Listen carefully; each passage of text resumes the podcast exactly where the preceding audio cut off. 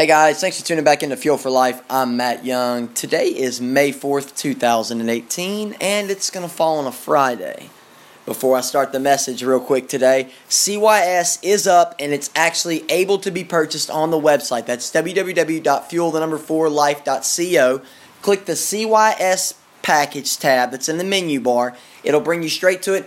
It's being a little weird right now. It's saying that you have to book it at a certain time and it's only an hour long. Don't worry, that's not the case. If you go ahead and you make the payment, you'll get everything emailed directly to you, and then also you will have the copies of the uh, the CDs and everything mailed to you. So just want to let that hit with you. But as we start today, you know, I heard something that was really really good the other day, and really it was yesterday morning, and I really thought about it, and I thought, you know what, what's a way I could implement this for a lot of my listeners, and something that I could really bring to them that would actually impact them today on this Friday before they start their weekend this is what I got.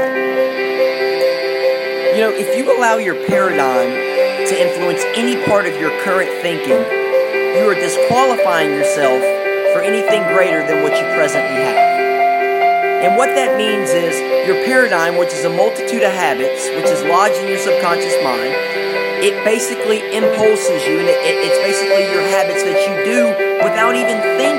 Like when you get up in the morning and you go to the bathroom, or you get up in the morning and you get dressed, you don't have to tell your legs. We've talked about this to get in the left side of the of the shorts. Yeah, you might step in the wrong side every now and then, but your body knows what to do. It goes through its natural rotations of life or its natural motions. So if you don't change your paradigm, you'll never get anything greater than what you already have. So say you have an X paradigm, okay? Well, say you start entertaining a Y idea, something different than the paradigm.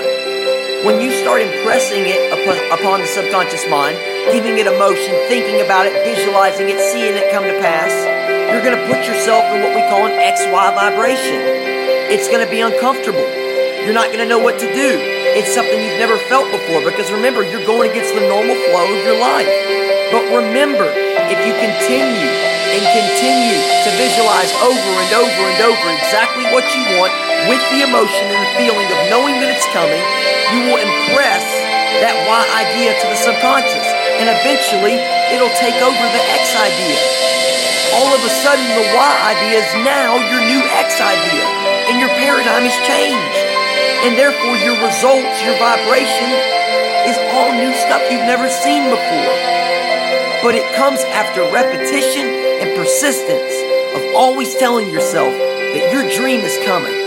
Whatever that Y idea is, it's your goal in life. It's what you owe to the Creator. The greatest gift from God He gave us is life. And the greatest gift you can give back is the development of that life. Just another tip for another beautiful day.